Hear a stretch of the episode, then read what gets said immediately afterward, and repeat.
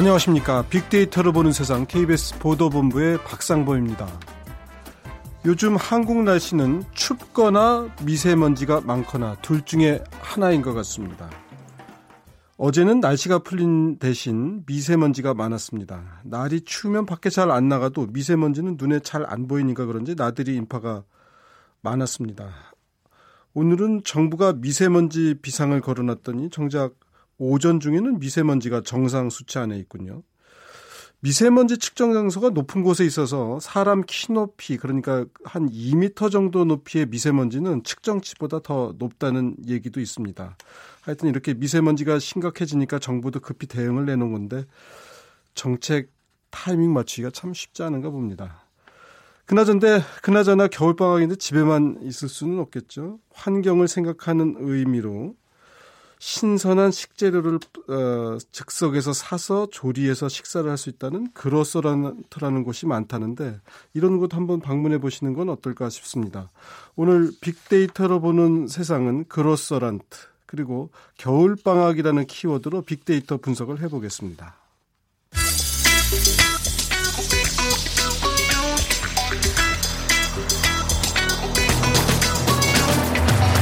오늘 여러분이 궁금한 모든 이슈를 알아보는 세상의 모든 빅데이터. 다음 소프트 최재원 이사가 분석해드립니다. 네, 최재원 이사님. 우리 최재원 이사님하고는 겨울방학이라는 주제로 말씀을 나누게 됐군요. 어서 오십시오. 네, 안녕하세요. 자, 지금 저희 애들은 보니까 뭐 다음 주에 방학이 끝난다고도 하고 하여튼 겨울방학이 그렇게 길지가 않은 모양이에요. 요즘은 한 달 정도? 예. 그리고 뭐 방학이 학교마다 뭐 이렇게 자율적으로 또 정하게 돼 있어서 뭐 늦게 하고 또 빨리 하고 다 제각각인데 이 방학이라는 의미 자체가 뭐 노을 방자에 뭐 배울 학자이기 때문에 사실은 좀 이 공부를 좀 쉬는 그런 어떤 시기라고 봐야 되잖아요. 예. 근데 사실 지금 보면은 방학 기간이 사실 그 어느 때보다도 공부의 열기로 뜨거운 시간으로 또 보내고 있고요. 그래서 방학 중 하루 평균 특히 이제 초등생 같은 경우에는 한 설문조사에 따르면 응답자의 52.9%가 자녀에게 2시간 이상 학습을 시킨다라고 대답을 했고 사실 이런 수치는 학기 중에 2시간 이상 밝힌다고 하는 35.4%보다도 더 많은 수치라고 합니다. 그러니까 뭐 학교에서 공부를 안 하니까 하루 2시간 정도는 해야 되는 거니까요. 뭐 사실 기준은 어디에 둬야 되느냐 차이는 있지만 어쨌든 공부를 많이 시켜야 된다라는 생각을 하고 있다라는 거고 뭐 초등학생이 이 정도니까 뭐 중고등학생은 뭐 두말할 나이도 없지 더 많은 그런 공부를 시킬 것 같은데 뭐 빅데이터를 통해서 방학 관련된 장소 연관어를 살펴보면 역시 이제 교실이 49,000건으로 많았고요. 그리고 도서관 47,000건, 그리고 뭐 해외가 32,000건, 시골이 15,000건, 독서실이 10,000건. 그래서 해외를 제외하고는 해외하고 시골을 제외하고는 다 공부하는 장소로 기록이 될 정도로 사실 지금 많은 방학 기간에 학생들은 방학이 아닌 것 같다라는 느낌이 좀 드는데요. 어쨌든 뭐 이 뒤처지지 않기 위해서 이 교실이나 도서관, 독서실에서 열심히 공부하는 학생들이 많다라고 알 수 있고 또 학원에서는 방학을 맞이해서 또 특강이 많이 이루어지기 때문에 또 이때를 기회라고 해서 많이들 공부를 하는 것 같습니다. 요즘 학생들은 그러니까 방학에도 못 논다는 얘기를 하시는 것 같은데 글쎄 뭐 하루에 한 집에서 2시간 정도야 해야 되는 거 아닌가 싶기도 한데 이제 문제는 그 정도가 아니고 학원에 가서 이제 매여 있다면 이제 이런 얘기일 것 같아요. 그러니까 그 시간은 자습하는 시간 2시간을 얘기한 것 같아요. 학원 가는 시간 빼고.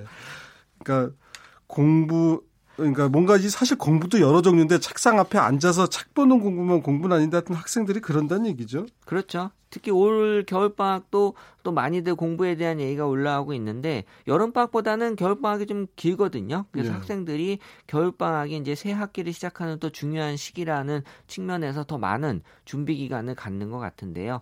빅데이터 상에서도 올해 겨울방학 활동은 공부가 가장 많았고요. 또 그 외에도 지금은 뭐 체험을 또 숙제처럼 하는 경우도 많이 있고 또 각종 프로그램들 또 책이나 숙제 등이 기록이 됐는데 어쨌든 이 체험은 결국에 이제 스펙 쌓기 하고 좀 관련이 있는 또 프로그램을 또 경험하려고 하는 것들이 이 또 엄마들이 또 아이들을 위해서 많이 준비를 하고 있는 또 일기나 독후감 또 이 개학까지 방학 숙제를 해야 하기 때문에 이번 겨울방학도 학생들에게 매우 바쁜 시기로 보내질 것으로 보입니다. 참 일기 얘기가 나오셨으니까 이게 일기라는 게 그냥 하루 종일 있는 일을 적는 건데 이게 이제 선생님이 일기를 봐서 그런지 뭔가 이벤트가 있어야 이제 일기를 적게 되고 선생님도 보시니까 저희 집에도 아, 일기 적을 게 없다고 오늘 어디 좀 가야겠다고 저 지혜미한테 그랬다는데. 그러니까 저희도 초등학생 아이 2명인데 예. 사실 뭐 저도 학교 다닐 때 일기에 대해서는 뭐라고 이렇게 좋게 얘기하기는 뭐하지만 예. 예. 하는 거 보면 정말 패턴이 정해져 있잖아요. 예. 뭐 오늘 뭐 했다라는 걸 꼭 예. 적어야 되는 것 자체가 예. 그게 또 하나의 고민이 되고 있는 것 같아요. 그러니까 물론 이제 뭐 집에서 빈둥빈둥 하는 것보다는 뭔가 의미 있는 일을 하는 건 좋은데 지금 말씀하신 대로 이게 일종의 스펙 쌓기하고 연결이 돼서 뭔가 자꾸 체험을 그냥 뭐 어디 가서 돈 주고도 해야 되고 하는 이제 이런 상황이 되다 보니까 아이들 입장에서 이것도 하나의 일인 거죠.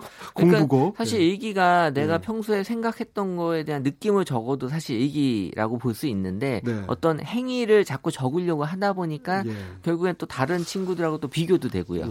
일기라는 게 사실 어떻게 보면 상당히 좀 비밀스러운 건데 나 혼자만의 비밀도 좀 담고 요즘은 나의 그 일상생활을 뭐라 그래야 될까? 남에게 보여주는 것이 일기라고들 애들은 생각하는 것 같아요. 그런 일기라고 봐야죠, 지금은. 부모님들도 바쁘다면서요? 네, 이 부모님들이 학생들 교육에 지금 워낙 관심이 많기 때문에 이 방학 기간에 바빠지는 아이들만큼이나 이 부모님들도 같이 바빠질 수밖에 없는데요.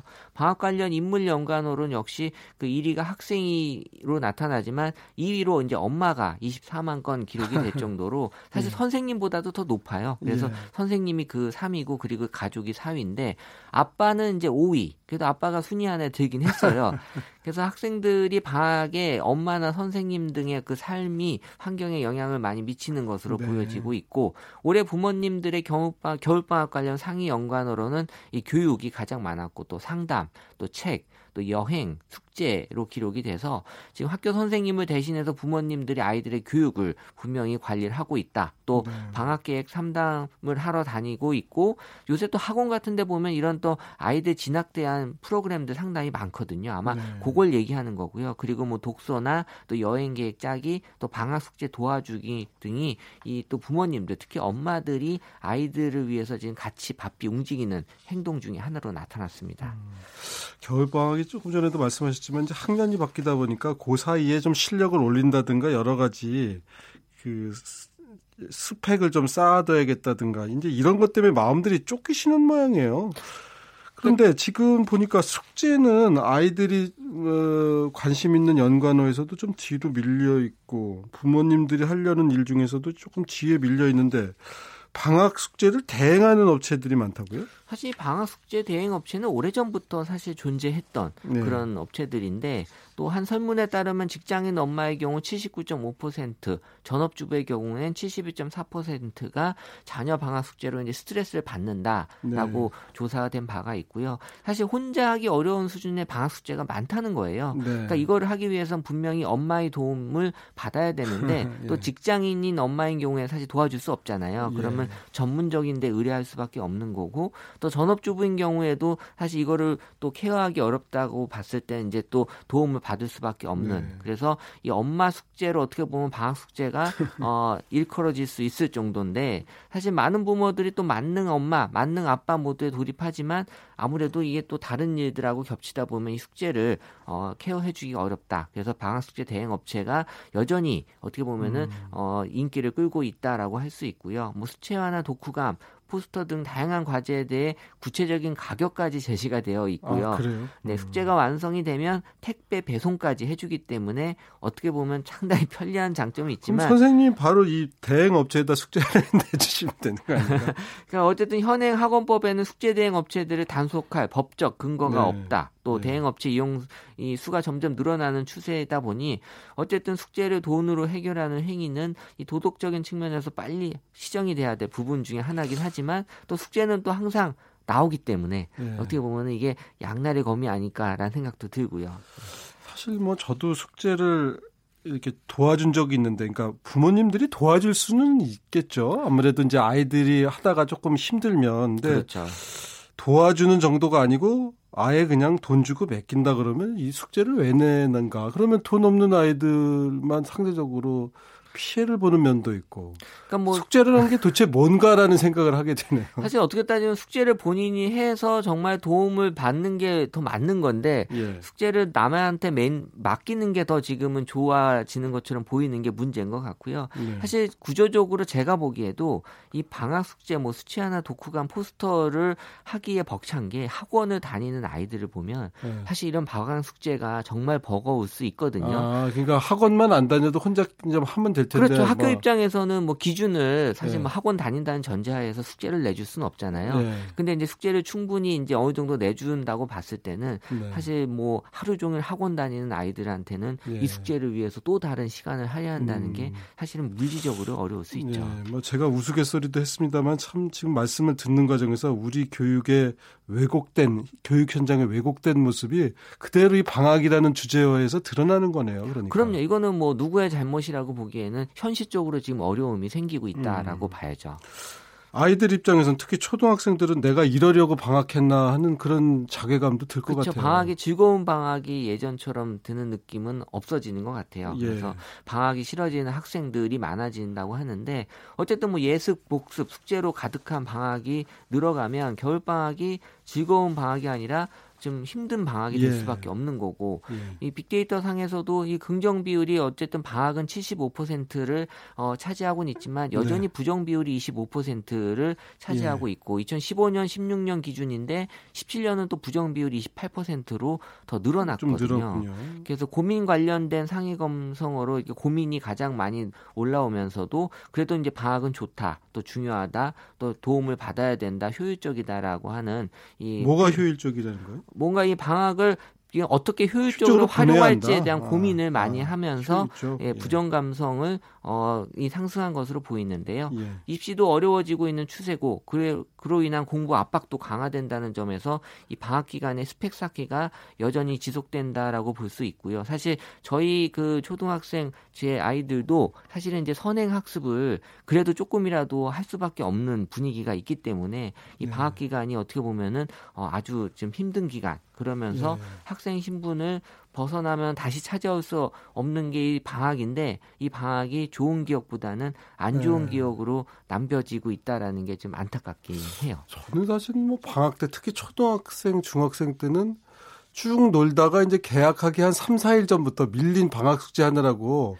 아주 낑낑대고 밤늦게까지 했던 기억은 않았나요? 나요. 저도 그러니까 그러니까 그런 정도 기억 이 이제 방학 숙제가 주는 부담감 뭐 이런 건데 방학 생활이란 책 하루 만에 다 그냥 메우고 빈칸 메우고 뭐 이제 그랬던 것 같은데 지금은 그렇게 할 수도 없는 상황이라는 거 아니에요? 예, 그래서 지금은 방학을 어떻게 보내느냐가 다음 학년 때의 중요한 요소로 지금 많이들 여기기 때문에 이 방학 숙제보다는 어떤 학원에서 하는 선행학습을 더 많이 지금은 좀 중요하게 생각할 수밖에 없는 것 같고요.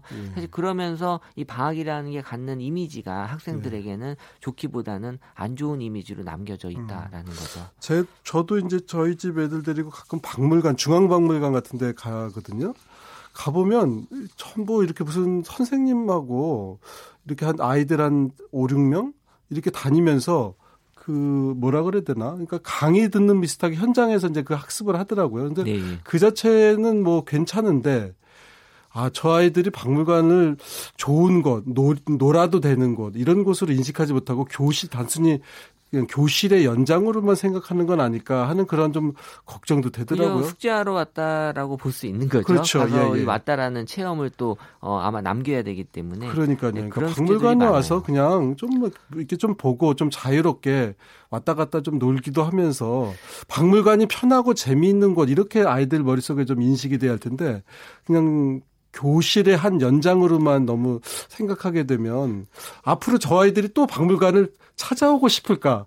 이런 생각이 드는 거예요. 그걸 알 수 있는 게 대부분 아마 노트랑 그 필기를 들고 박물관을 움직이는 걸 쉽게 볼 수 있어요. 그러니까 몸을 적어서 숙제를 내야 된다는 거잖아요. 그러니까 결국에. 제가 지금 아까 그 체험도 있고 하여튼 저희가 방학 얘기를 했는데 야 매사가 그냥 공부고 뭐 막 이러니까 저 아이들이 앞으로 정말 자기에게 선택권이 주어지면 박물관에 올까? 아유, 난 이제 다시는 박물관 안 가. 혹시 그러는 건 아닐까 하는 걱정이 좀 들었어요. 네. 예. 하여튼 겨울방학이 이제 아마 2주 정도 이렇게 남은 것 같은데 참 우리 학생들, 어머니들 또 아버님도 참 위로의 말씀을 전해드립니다. 지금까지 세상에 보던 빅데이터 다음 소프트의 최재원 이사였습니다. 고맙습니다. 네, 감사합니다.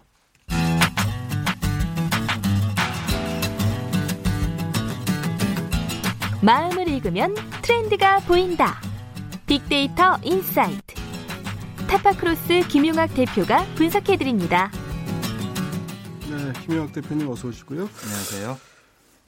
제가 아까 처음 시작할 때 그로서란트라고 설명을 드렸는데 정확하게 이게 어떤 곳이에요? 네, 이게 식재료를 뜻하는 글로서리와 네. 레스토랑을 합친 얘기인데요. 네. 신개념 식문화 공간이다라고 이해를 하시면 될 것 같아요. 그러니까 예. 식재료를 구매해서 바로 네. 그 자리에서 조리를 해먹을 수 있거나 예. 레스토랑 안에 식재료를 판매하는 곳이 또 있어서 예. 음식을 먹은 것을 예. 그 자리에서 또 원재료를 사서 집에 갈 수 있거나 혹은 재료를 먼저 구매해서 그 자리에서 조리를 부탁하거나 이런 것들이 다 함께 이루어질 수 있는 공간인 것이죠. 그러면 음식값이 좀 싼 건 아니죠? 그러니까 재료비에다가 조리 비용을 아주 약간의 비용을 더하면 예. 음식을 만들어 먹을 수가 있고요. 그럼 좀 싸야 될 것 같긴 한데. 예, 그렇죠. 한데. 비용이 좀 싸죠. 아, 그래요? 네. 음식값이? 그렇습니다. 대신 좀 재료가 신선하고 더 그런 장점이 있겠네요. 그렇습니다. 신선하고 좀 고급 재료인 경우들이 많죠. 이런 그로서란트로 불릴 만한 것들이 요즘 많습니까?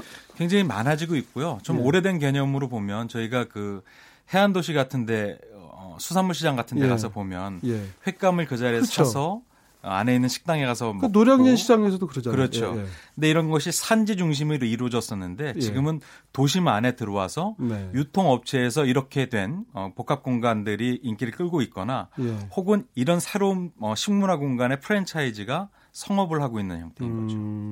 그러면은 저도 백화점에서 본 것 같기는 하던데 백화점 같은 데도 요즘 많아지는 건가 보죠. 그렇습니다. 우리나라에서는 2012년도에 국내 한 백화점이 처음 시도를 했는데요. 예.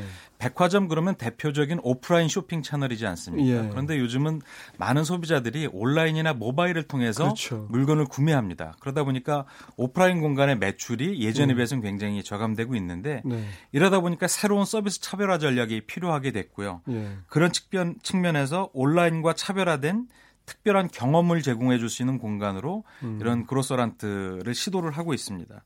그러다 보니까 식품 매출도 증가하거나 혹은 소비자들이 매장에 머무른 시간이 많아지다 보니까 네. 분수 효과라든지 혹은 낙수 효과 같은 것들을 기대할 수가 있게 되는 거죠. 하긴 예전에는 백화점 꼭대기층에 식당이 있어서 거기서 먹고 이제 에스컬레이터 타고 내려오면서 쇼핑하라고 그렇죠. 그렇게 했는데 요즘은 이제 지하 공간이 뭐 완전히 그런 이제 먹는 장소 사실 매출도 거기서 제일 많이 일어난다고 하던데 그렇습니다. 그런데 소비자들을 모아야지 매출이 일어나니까. 그런데 이제 좀 고급화된 재료로 직접 어떻게 보면 그 조리 과정을 보는 건 아니어도 내가 선택한 재료로 내가 이제 해먹는 것 같은 느낌도 주고 그런 거군요. 맞습니다. 해외에서도 이런 곳이 많다고요? 네, 미국의 경우를 먼저 보면요. 미국 같은 경우도 국내와 비슷하게 이 요리를 해서 먹는 인구가 좀 줄어들고 있습니다. 네. 현대 사회가 굉장히 바쁘게 돌아가다 보니까 대부분 외식을 하거나 아니면 배달 음식들을 먹게 되는 거죠. 그러다 보니까 이런 식료품 업체 같은 경우들이 매출이 좀 어려워지고 있고요. 그러다 보니까 대형마트들 매장 내에서 레스토랑을 여는 형태로 판매 채널을 다변화하고 있는 것이죠. 또 세계적으로는 이런 그로서란트 매장을 선도하는 기업이 이탈리아 기업인데요. 네. 이탈리아 기업 같은 경우는 전 세계에 약 39개의 매장을 운영하고 있는 업체가 있습니다. 그러니까 이런 것들은 스웨덴이나 영국이라든지 이런 구주의 경쟁 국가들에서도 비슷한 모델들이 나타나고 있고요. 이런 것들은 국내에도 도입되고 있는 사례가 나타나고 있습니다. 그게 참 보면 이런 게 다 때가 있나 봐요. 저는 제가 잠실에 사는데 한 10년 전에 잠실에도 이런 이제 백화점 근처 이런 데가 있었거든요. 그렇죠. 이름이 마르쉐였나? 뭐 하여튼 그런 데가 있었는데. 네, 있습니다. 그러면 이렇게 몇 개 선택해서 먹고 그러는데 그 문 닫았어요. 그렇습니다. 몇 년 하다가 다른 매장으로 바뀌더라고요. 그러니까 사람들이 그것도 번거롭다고 느꼈는지. 네, 일종의 캐즘에 빠진 현상이죠. 네, 그러니까 그러다가 그거 일일이 선택해서 갖다 맡겨서 뭐 조리해달라고 하기도 네. 번거로워서 그랬는지 어쨌는지 잘 모르겠는데 문 닫았는데 그러니까 요즘에는 이게 이제 엄청 다시 인기라는 거 아니야? 네, 맞습니다. 여전히 번거로움이 있는 프로세스 장르에 좀 번거로움이 있는 형태들도 있습니다. 실제로 소비자의 목소리에는 그런 것도 나오고 있는데 식재료 그리고 이런 안전한 식재료에 대한 관심이 무엇보다 강해지다 요새 보니까 그런 분위기가 다시 있군요. 그렇습니다. 네. 그래서 자신의 눈으로 검증할 수 있는 식재료를 구매하고 그런 적이 있겠네요. 그 식재료가 조리되어 나오는 과정을 단순히 방관자가 아니라 함께 경험하는 형태로 콘텐츠가 운영이 되다 보니까 소비자 만족도가 굉장히 올라가게 되는 것이죠. 요즘은 하긴 이제 뭐 먹는 것도 뭐 예술의 경지로 가고 하여튼 뭐 온통 먹는 거에 관심들이 많아지니까 그 안전한 먹거리 또 그렇군요. 빅데이터 상에서는 어떻게 연관어 검색이 됩니까? 네, 연관어 상에 상위의 키워드들이 맛집, 구경, 뭐 친구, 건강, 데이트 같은 얘기가 나오고요. 네. 인식에서는 다양하다, 새롭다, 뭐 신선하다, 저렴하다 이런 긍정적 인식이 주를 이루고 있는데요. 이 내용만 봐도 왜 그로서란트가 국내에서 인기를 끌고 있는지가 설명이 될 수가 있습니다. 네. 그러니까 단순한 식료품 매장을 넘어선 공간으로 함께 그 과정을 즐기는 복합 문화 공간으로 인식을 하고 있는 것이죠. 긍정적인 반응도 약 92%로 굉장히 높게 나타나고 있습니다. 즉 다양한 종류의 맛있는 식사를 기존에 없던 새로운 느낌으로 할 수 있는 그러면서도 가격이 저렴한 공간으로 인식이 되고 있고요. 데이트를 하거나 이런 젊은 층들한테도 좋게 어필이 되고 있는 것이죠. 네. 아무래도 이제 백화점 쪽이 이런 분위기를 선도한다고 봐야겠죠. 네, 프리미엄 식자재 컨셉을 앞세우면서 이제 가장 전면에서 경쟁 중에 있는데요. 네. 서울의 한 G백화점 같은 경우가 그 원조로 꼽히고 있습니다. 그러니까 식당가와 식자재 쇼핑 공간을 하나에 묶어놓은 컨셉이거든요. 네. 또 프라이빗 브랜드인 한정판 참기름이나 들기름 같은 PB 상품들도 출시를 하고 소비자들의 선택을 받고 있고요. 최근에 판교의 문을 연 초대형 백화점 같은 경우에도 아까 말씀하신 것처럼 국내 주요 맛집들을 모아놓고 또 그 안에는 이탈리아 식품 브랜드가 따로 입점되어 있어서 조리에 파는 음식과 음식 식재료를 같이 구매할 수 있는 형태로 운영을 하고 있습니다. 또 대형마트에서도 이런 시도가 두드러지고 있는데요. 소비자들이 직접 구매한 식자료로 식사를 즐길 수 있는 공간을 제공을 하고 있는 것이죠. 그래서 식사와 경험을 접목하면서 경쟁력을 높이고 있는데 한 매장 같은 경우에는 주말에만 약 4,000명에서 5,000명 정도의 고객이 몰리고 있다고 합니다. 주중에도 한 2,500명에서 3,000명 정도의 소비자가 몰리고 있다고 하니까 굉장히 높은 비중을 차지하고 있는 것이고요. 소비자들은 무엇보다도 가성비 측면에서 굉장히 만족스럽다라는 평가를 내리고 있습니다. 제가 그렇지 않아도 그 아까 말씀하신 판교의 문을 열었다는 그 H백화점에 가봤거든요. 네. 그 식품관 있는 데는 그냥 진짜 버글버글해요. 근데 위에 옷 파는 데도 사람이 없어요. 네. 사람들이 전부 밥 먹으러 왔나 하는 생각이 들 정도로, 그러니까 전에는 백화점 하면 옷 파는 데가 제일 매장이 많잖아요. 그렇습니다. 이러니 저러니 하던 백화점 옷 파는 건데, 옷 파는 데 사람이 저 사람들 밥만 먹고 그냥 가나? 이런 생각도 들고 그렇더라고요. 네. 그러니까 미각 노마드족 트렌드를 주목한 백화점 업계가 일단 소비자들을 모으기 위해서 분수 효과를 노린 전략이죠. 지하에 유명 맛집을 집어넣고 밥 먹으러 온 사람들이 위로 올라올 수 있게. 그러니까 분수는 안 되는 것 같은데 그냥 가는 거더라고요. 네, 그렇습니다. 전략이 그러니까 예상한 것처럼 묶이고 있지는 않죠. 그리고 이제 마트 얘기하셨는데 마트가 보니까 이렇게 그 떡볶이를 그 안에서 팔기도 하고, 그러니까 마트 안에서도 조리를 해서 음식을 먹는데 바로 옆에 지금 말씀한 대로 관련 식재료가 있고, 맞습니다. 예, 그렇게 하더라고요 마트에서도. 네네. 그러니까 양쪽에 다 매출 상승의 시너지 효과를 누리고 있습니다. 그러니까 자신들이 선택한 자료로 조리를 할 수 있고.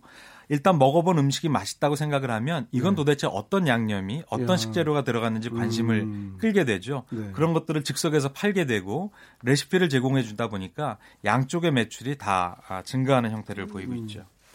그럼 이제 먹는 거를 단순하게 그냥 허기져서 요기한다, 한 끼 때운다가 아니고 그가 되는 과정 자체를 즐기는 문화가 이제 생기는 것 같아요. 그러니까 요리하는 과정 자체를. 그렇습니다. 근데 내가 하기는 싫고 다른 사람이 하는 걸 보면서 좀 느긋하게 좀 즐기고 싶은 그런 심리가 있는 건가요?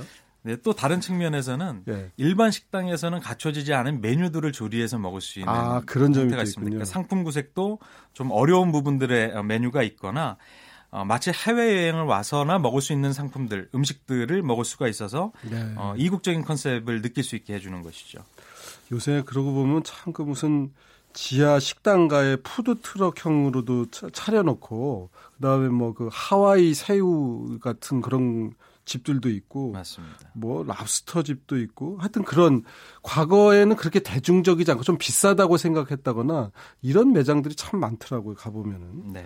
그런 이색적인 그로서런트 매장은 또 어떤 것들이 있습니까? 네, 이 환경 보호에 동참할 수 있는 독특한 컨셉의 매장도 있는데요. 서울 숲에 위치를 하고 있습니다. 아, 네. 이 샵 같은 경우는 포장 폐기물의 감소를 목적으로 하고 있어서 포장재가 따로 없습니다. 그래서 여러 개가 묶인 채 비닐에 포장되어 있는 형태가 아니기 때문에 필요한 만큼 사고 식품을 구매할 때 장바구니나 용기를 지참해서 오면 오히려 좋은 곳입니다. 네. 만약에 지참되어 있지 않다면 광목천 주머니라든지 아니면 생분해 용기라든지 이런 친환경 보관 가방 같은 것들을 줘서 그런 것들을 구매할 수 있어서 무엇보다도 생태계를 위하는 마음들이 모여있는 그런 매장입니다. 대표적인 것들이 친환경 야자나무 잎 접시라든지 아니면 재사용이 가능한 대나무 빨대라든지 뭐 이런 것들도 볼 수가 있습니다. 사실은 참 음식 쓰레기가 뭐 연간 뭐 7조다 하던 얘기가 또 벌써 10년 전인데 이런 재활용이 가능한 재료를 쓰는 것도 좋은데 우리 이제 소비자들 입장에서도 음식을 가급적이면 좀 남기지 않는 거 이게 참 필요한 것 같아요. 저는 제가 자꾸 저희 집 얘기를 해서 그런데 저희 집사람은 제가 그 음식을 다 먹으면 좀 너무 없어 보인다고 조금 남겨라. 그래야 뭐 좀 저 사람은 배고프지 않은데 그냥 밥 먹었나 보다 이러지. 싹싹 그릇만 남기고 다 먹으면. 네. 그러니까 그렇게 생각하시는 분들이 의외로 있더라고요. 그러니까 음식 조금 뭐 남긴 게 큰 문제인가? 제 주변에서도 이제 식당 가서 보면 반찬 싹 드시는 분은 거의 못 봤어요. 그러니까 우리나라 독특하게 올해 관습적으로 내려온 신문화인데요. 그러니까 손님을 접대하는 문제라든지 아니면 가부장적인 가족 문화 같은 것들이 외식 산업에도 그대로 놓여 있기 때문에 문제가 되죠. 그런데 최근에는 말씀하신 것처럼 이렇게 먹고 남은 음식 쓰레기 같은 것이 환경에 안 좋은 영향을 주다 보니까 이런 부분들을 좀 슬기롭게 다쳐나갈 새로운 문화가 필요한 시점이 아닌가 싶습니다. 그러니까 음식 쓰레기 같은 경우가 참 요즘은 그래도 재활용이 좀 되는 것 같긴 하던데 한동안 다 너무 문제가 돼서 뭐 10조다 이런 얘기도 있었는데 지역 농가랑 직접 연계한 그로서런트도 있다고요? 그렇습니다.